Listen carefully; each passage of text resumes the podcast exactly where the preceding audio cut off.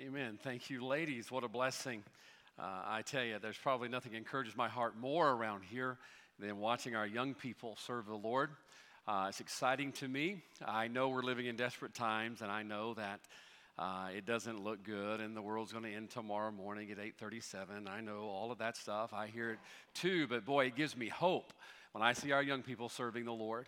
Uh, and I know that when we're dead and gone, if the Lord hasn't come yet, that we've got a generation behind us coming up wanting to serve the Lord. That excites me very much. And uh, I pray we can instill something in all of these young people. Good to see our guys up here on the front tonight. And I hope we can instill something in them that they will take Central Baptist Church even further than we did. That should be the goal uh, that they help this light shine even brighter here in Hattiesburg. And it's a blessing to me tonight, ladies. And guys, when you sing, it's a blessing to me as well. Good to see you tonight.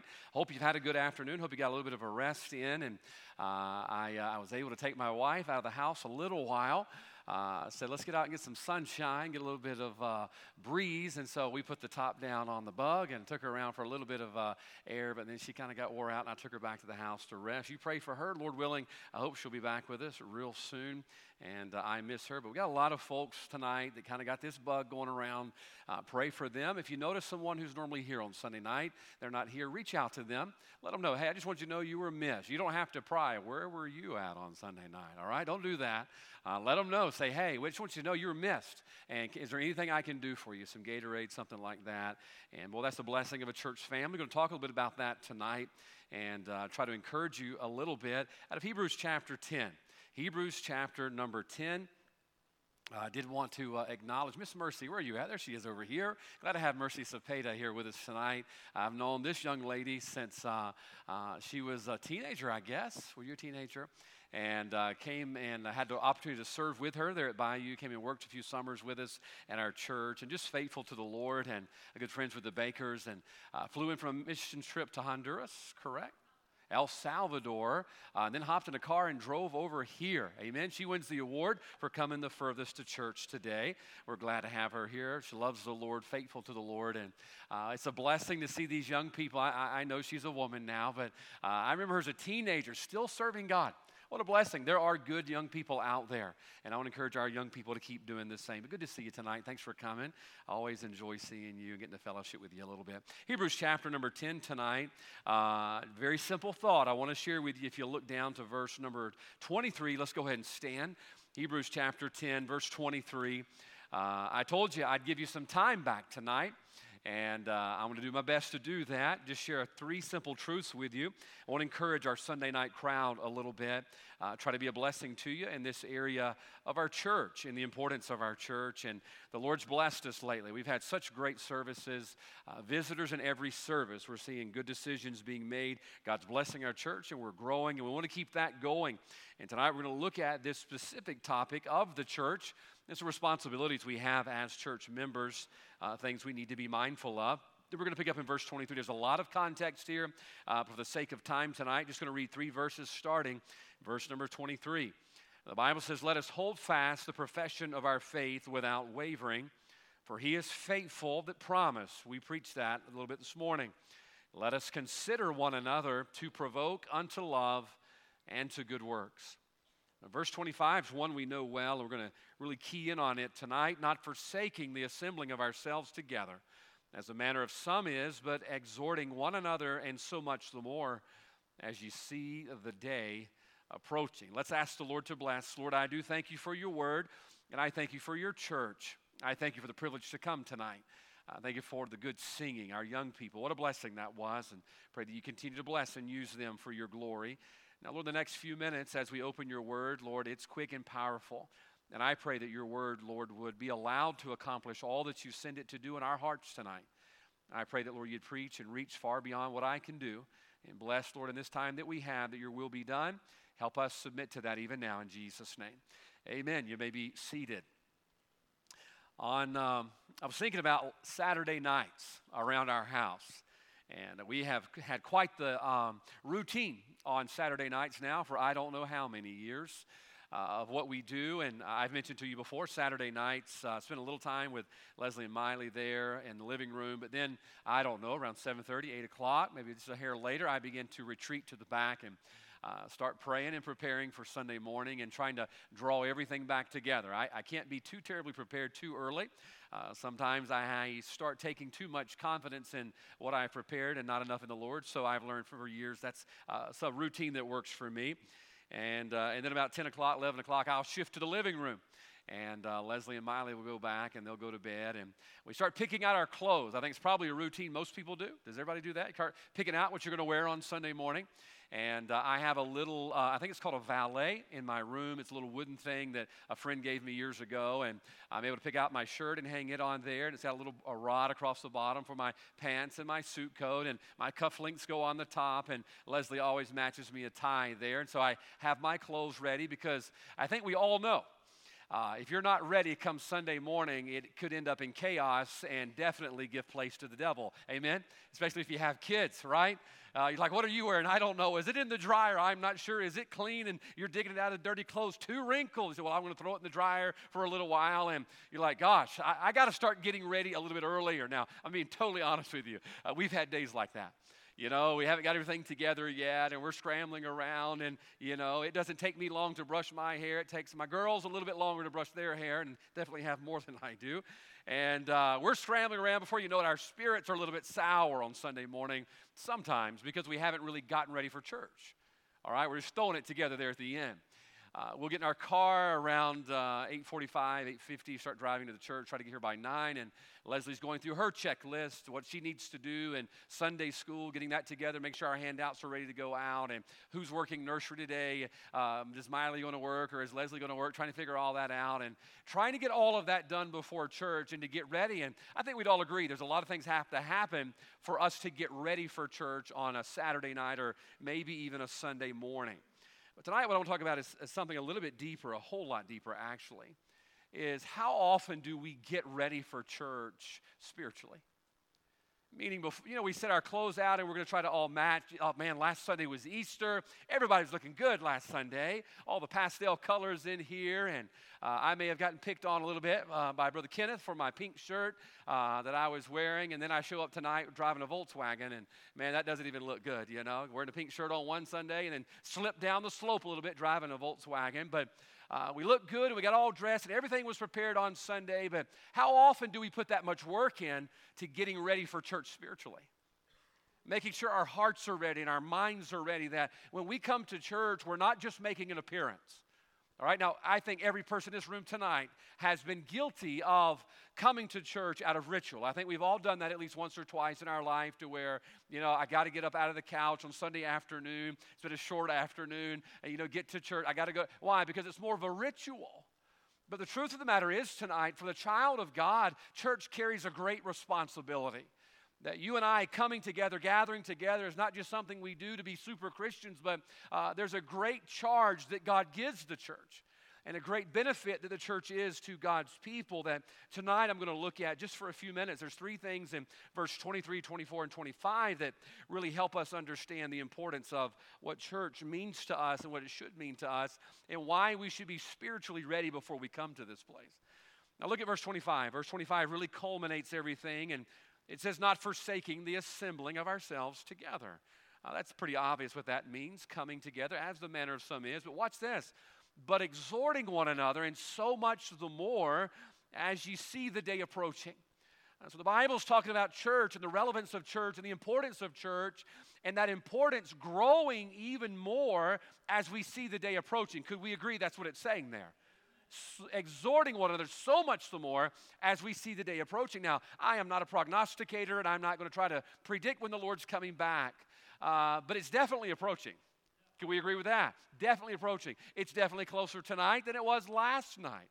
Uh, I know Brother Bo on his honeymoon right now, and uh, he texted me a little bit earlier. And uh, man, watching church, I, I, told him, I said, You get brownie points, man, watching church on your honeymoon. Bless you for that. And uh, he told me, he says, I wanted to stop at a Buc-ee's this morning. He's never stopped at a Buc-ee's, but it was during the church hour, and he didn't do that. And I was, bravo, bravo. Passed up a Buc-ee's so that he could watch church. And folks, can I tell you something? Church is important. And I believe the day is approaching. I don't know how long. I don't know how soon, but the Lord's coming. And the importance of the church needs to be something worth getting ready for. So tonight, simple message I'm going to share with you on getting ready for church. And I mean this spiritually tonight. Getting ready for church. Verse 25, the Bible says, not forsaking the assembling of ourselves together. Now, I believe verse 25, watch this, has bearing on verse 24 and verse 23. So I believe they're complementary, and I want to show you why. Uh, in the context, they are complementary. Go back to verse 23.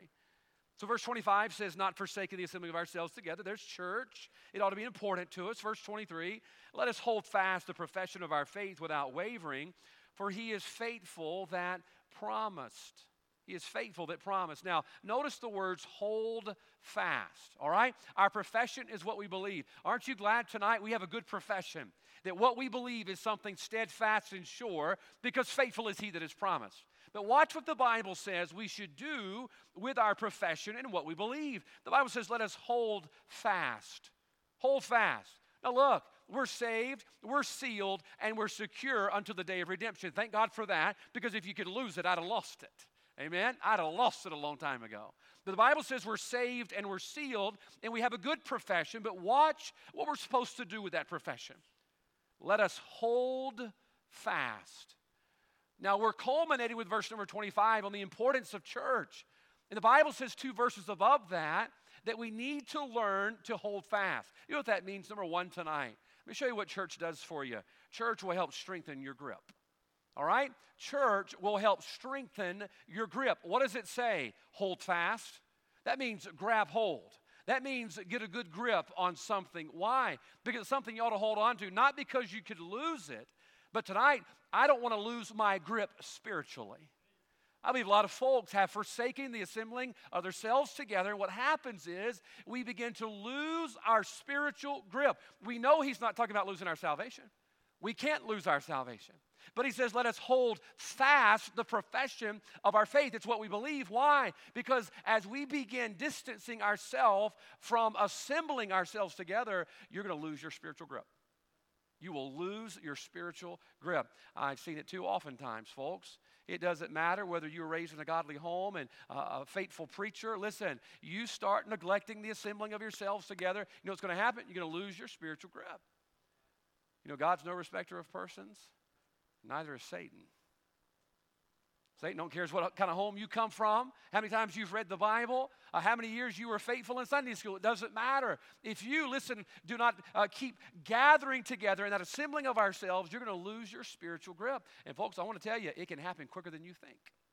Several years ago at camp, we had a tug of war game with our kids, and uh, we decided to up the ante a little bit. We said, you know, tug of war. Brother Jim, tug of war is kind of an old game, you know, and we want to spice it up a little bit. And I said, I wish there was something we could put on the rope.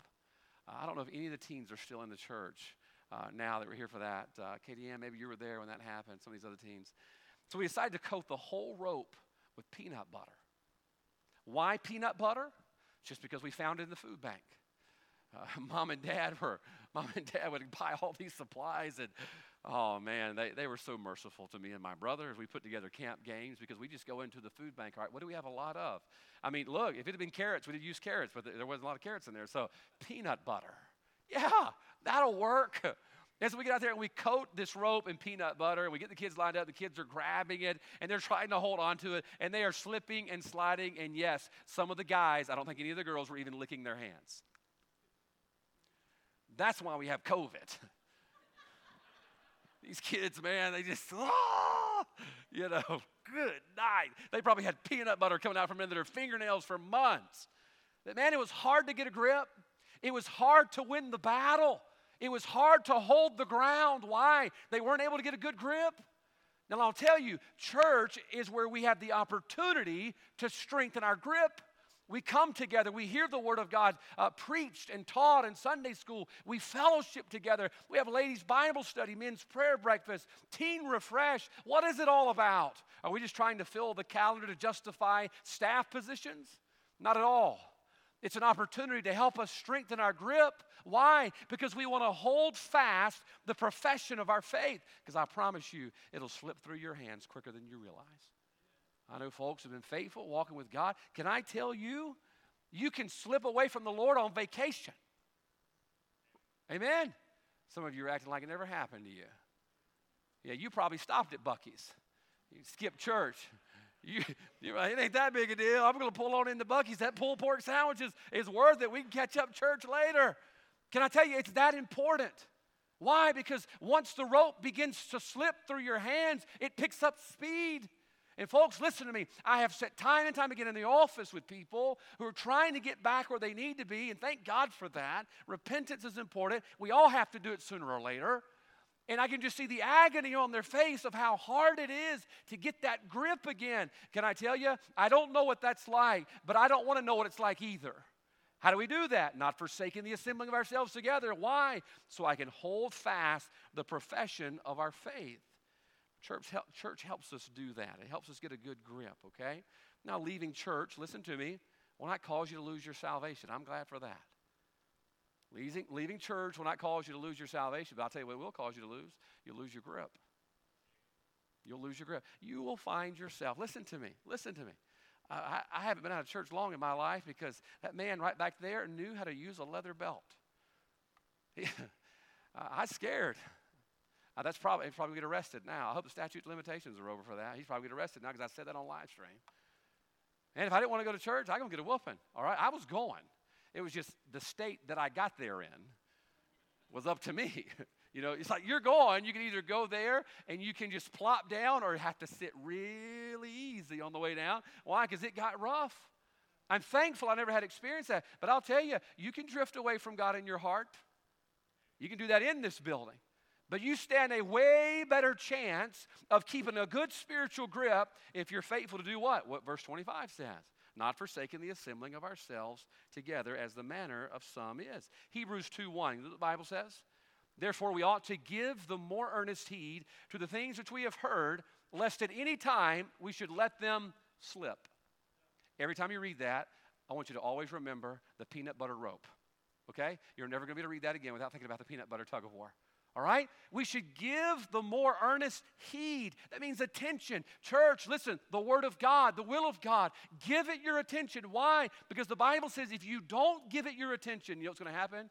You're going to start losing your spiritual grip. I've got friends I've grown up with in church with Aaron. I have some of the same mutual friends we've grown up with uh, and uh, surrendered to ministry together and served the Lord together. No longer in ministry, right, Brother Aaron? No longer in ministry. Some in prison, some no longer with us. Some made some really bad mistakes. Hey, thank God for grace. I've made mistakes too, right? Sit down and talk. Hey, what happened? What happened? Slowly begin to lose their grip. Hear me out tonight. Church strengthens our grip. Verse 23, what does it say? Hold fast, get a good grip. I, uh, yesterday at Brother Bo's wedding, I, I, met up with a friend of mine I used to go scuba diving with. He was one of the guys that was with me when I had my scuba accident. And um, I think Brother Richard and I were talking to him yesterday during the reception. He was talking about wanting to go diving again. We're kind of texting each other, hey, why don't we go diving again? It's been a little while since I've been diving. And I began to think to myself, you know, it's been so long since I have gone through a refresher course. I'm afraid this time I might have an accident and not recover from it. Why? Because it's been so long since I opened up that book and flipped through. I mean, you know what's kind of dangerous? Going down under the water, you got all this water pressing down on you, 14 pounds per square inch, and the deeper you go, the atmospheres, and you get the bends and you get bubbles and you, and you die. And I thought to myself, whew, you know, maybe I just ought to stick to snorkeling for a while. Stay on the top, you know? Stick to, to Bouie River or the Leaf River, just stay with somebody's swimming pool. You know, see, I haven't I haven't had a refresher in a while, and I'm not very confident that I could do it safely. Now, folks, that's the way living the Christian life is.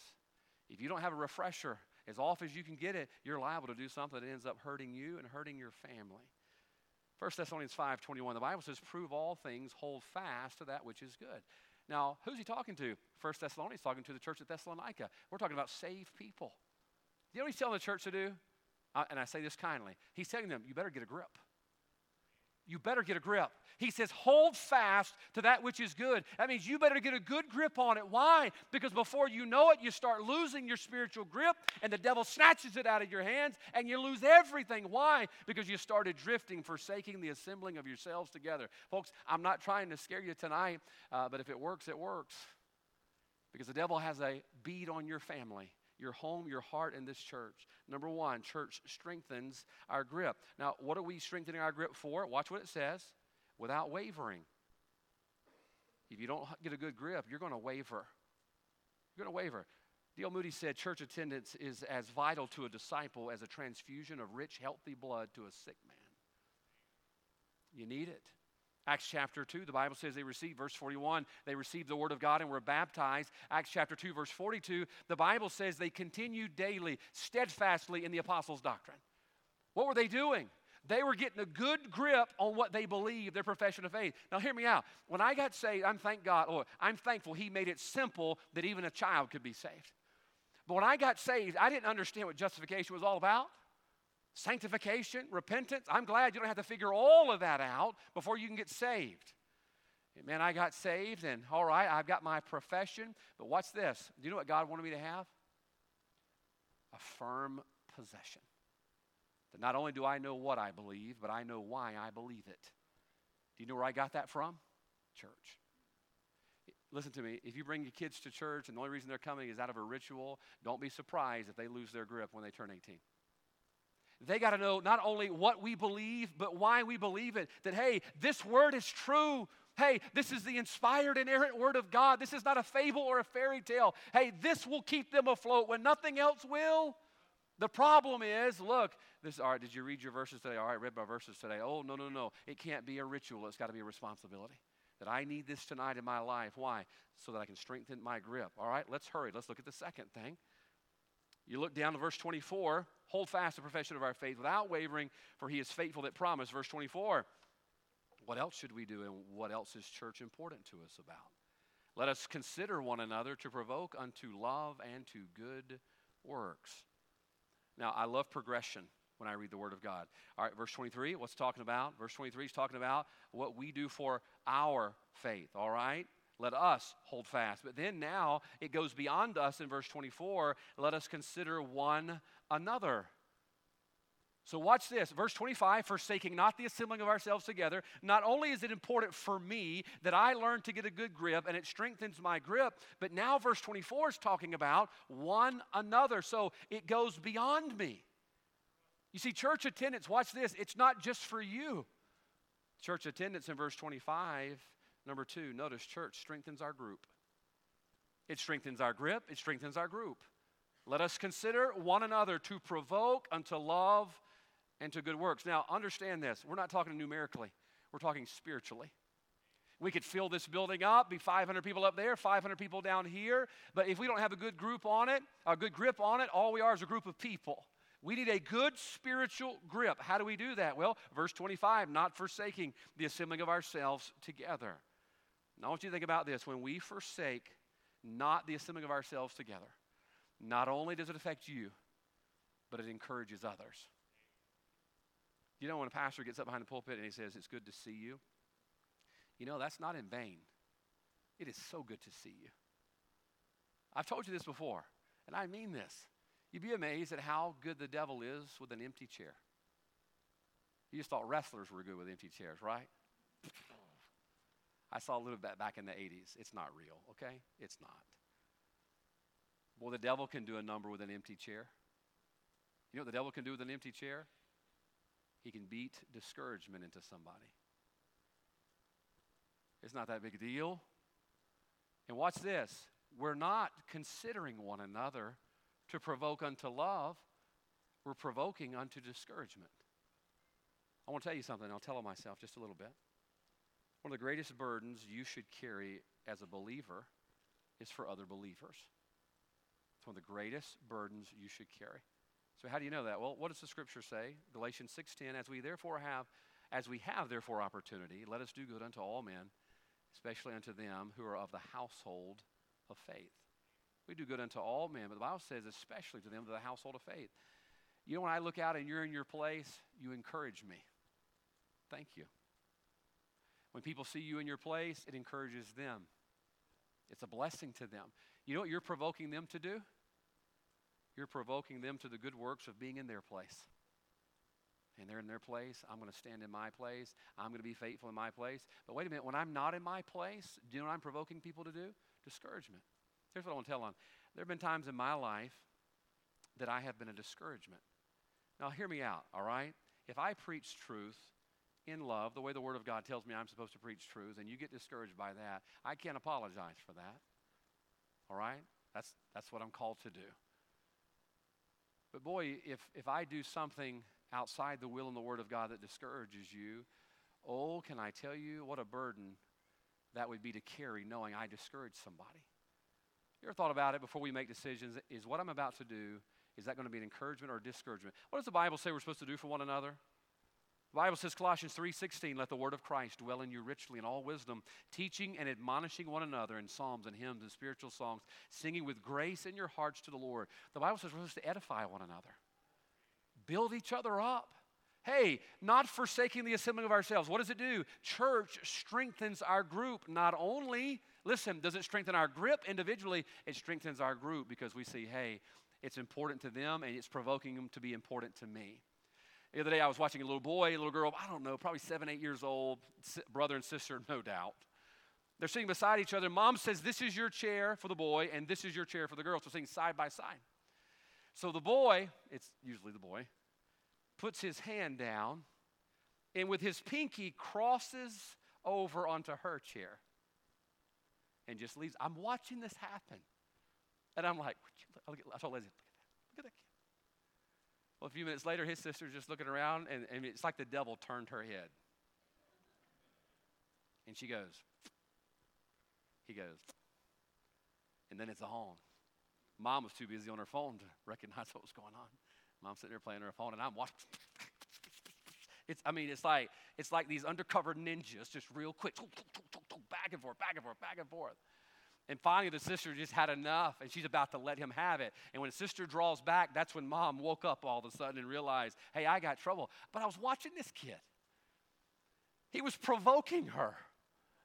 And I'm thinking, surely I didn't do that. And my mom and dad said, yeah, I'm sure you did. There's something in all of us naturally that want to provoke people, isn't there? Sometimes I provoke my wife. We know it. She's watching tonight. Love you, dear. All right? We know where those buttons are at, don't we? And and the Lord's like, don't do it. And the devil's like, push it. And the Lord's like, no, you know better than that. No, I'm like, you're going to push it anyway, and you're going to live with the consequences of it. We provoke each other. Don't we? We provoke each other.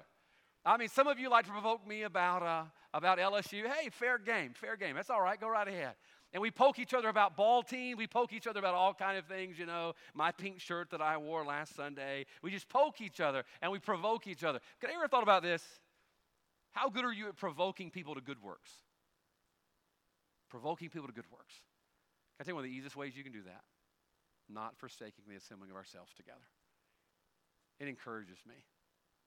Man, I, I come out, and you'd be amazed at the conversations me and Satan have between my office and this platform. Preachers in here tonight can bear witness of that.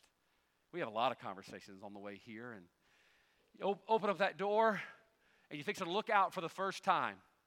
And that's either going to be a huge encouragement or the devil's fixing to whip me with some empty chairs. I'm being totally honest with you. Boy, you walk out that door and people in their place, folks are where they need to be. It's not the numbers, it's faithfulness. That's what it's about. You know, I don't get paid on commission here. It don't work that way. But knowing you're a part of a group that finds it important to be faithful, oh my soul, what an encouragement that is. It's provoking unto what? Good works. I'm not going to take the time to read it tonight. Nehemiah chapter 3. Read it sometime. Look at all the names there. Look at all the names there. The guy says he was repairing this part of the wall, and he was repairing this part of the wall, and he was at the turning of the wall, and he was repairing the gate. Can you imagine what it felt like to be somebody up on that wall, looking around, seeing this guy do his job, and this guy do his job? It had to be an encouragement. It had to be an encouragement that everybody was in their place. Church, number two, strengthens our group. Finally, give you the last thing. Verse 25, the Bible says, not forsaking. Doesn't mean sometimes you're not going to miss. Forsaking means turning your back on it. Not forsaking the assembling of ourselves together. We be here every chance we get. Sometimes we're not here. As the manner of some is, but exhorting one another. Watch this, and so much the more as you see the day approaching. Watch the progression. Church strengthens your grip, it strengthens our group. All right, what is our group doing? Are we just gathering together as a group? the Bible says we are looking for something. So much the more as you see the day approaching. You know, that day that's approaching, that's the day we're working for, isn't it? Isn't that the day we're working for? I mean, when you're out at your job, what day are you working for? Friday. You know, unless you're a preacher. Friday just means, all right, you're about to work the one day of the week that you work. Okay, that's what Friday says for us. That's the day you're working for. But as a Christian, we're working for the day, the coming of the Lord. That's the day we're working for. That's the day when the night comes when no man can work. That's what we're working for. Do you know what that day is? It's our goal. It's our goal. Number three, watch closely. Church strengthens our grip, strengthens our group, and finally, it strengthens our goals. When we're faithful to come together, we're strengthened as we look together and exhort one another so much the more as we see the day approaching. You know, it's a blessing when people look around and look, everybody could have been off today. Beautiful day. Been a good day to go get you a hammock, stretch it between two trees right there on the creek bank, and, and tie a fishing string to your toe and throw it out there and just fall asleep fishing. Oh, that'd be great, wouldn't it? You could have done that today. Uh, I, mean, you, you could have went out and said, I'm going to be one of those people that go on a Sunday drive and hold up traffic for miles because I'm going 35 miles an hour when everybody else needs to get somewhere. You could have been that person and say, you know what, I just don't have time to make it back tonight. But you made it back. Do you know what that, you know what that says? We got spiritual goals we're working toward. I need to be here tonight. Why? Because I'm exhorting one another. We're provoking unto good works, so much the more as we see the day approaching. Now, let me give you a scripture, and I'm going to close with this Ecclesiastes chapter 4, verse 9. The Bible says two are better than one because they have a good reward for their labor. Can I tell you, there's more than two people in here tonight. If two have a good reward for their labor, can you imagine what kind of reward we'd all have if we worked toward the same goal? Can you imagine? I, mean, I know we have differences in this room and we have different ideals and philosophies and hobbies and things along that line, and we don't all agree on everything. But listen to me tonight. I think we could probably all agree the day is approaching, and that's the goal we should work to. And imagine the reward we'd have if we were faithful to press toward that mark and work toward that reward. I was thinking this afternoon, I'll close my Bible so you'll know I'm serious. All right? Joshua, Caleb, and the 10 other spies go into the promised land, they spy it out. They come back, those 10 guys decide, we want to be a discouragement. Don't be one of them. Don't be one of them. Joshua and Caleb says, we're more than able, we're well able to take this land. God said we could, let's go get it. I don't know that we find it really in Scripture, but you have to know that Joshua was thankful for Caleb, and Caleb was thankful for Joshua. It'd have been lonely if Joshua was one and it was 11, or Caleb was one in versus 11. I just believe Joshua looked over there and saw Caleb. Caleb looked over there and saw Joshua, and they never lost sight of their goal. They provoked one another to good works. They didn't forsake what God had called them to do. Understand this tonight. Church is important, folks. The day and age we're living in, church is vital. If we're going to see revival, revival comes from his people, watch, all having the same goal. That's where revival comes from. We all decide we're going to have a goal to get right. We all decide we're going to have a goal to move forward, to work for the day when the Lord comes again. I don't know about you, I'm thankful for our church. Really am. The Lord's blessing, we see people coming, trying to build, trying to grow. But I want you to know it's the existing church of Central Baptist Church right now that needs to make sure we're ready for church. We got to make sure we're ready because we're going to teach all those new folks who come and visit and come be a part of our church. I'm thankful for each and every one of them, but we're teaching them. Hey, church is where you get a grip, strengthen your grip. Church is where you strengthen your group, and church is where we all work together to strengthen our goals. And tonight, let's make sure that we're ready for church. Amen. We're not going to be ready for the Lord if we're not ready for church. And I pray that God will use that in the days and weeks to come. Let's pray together.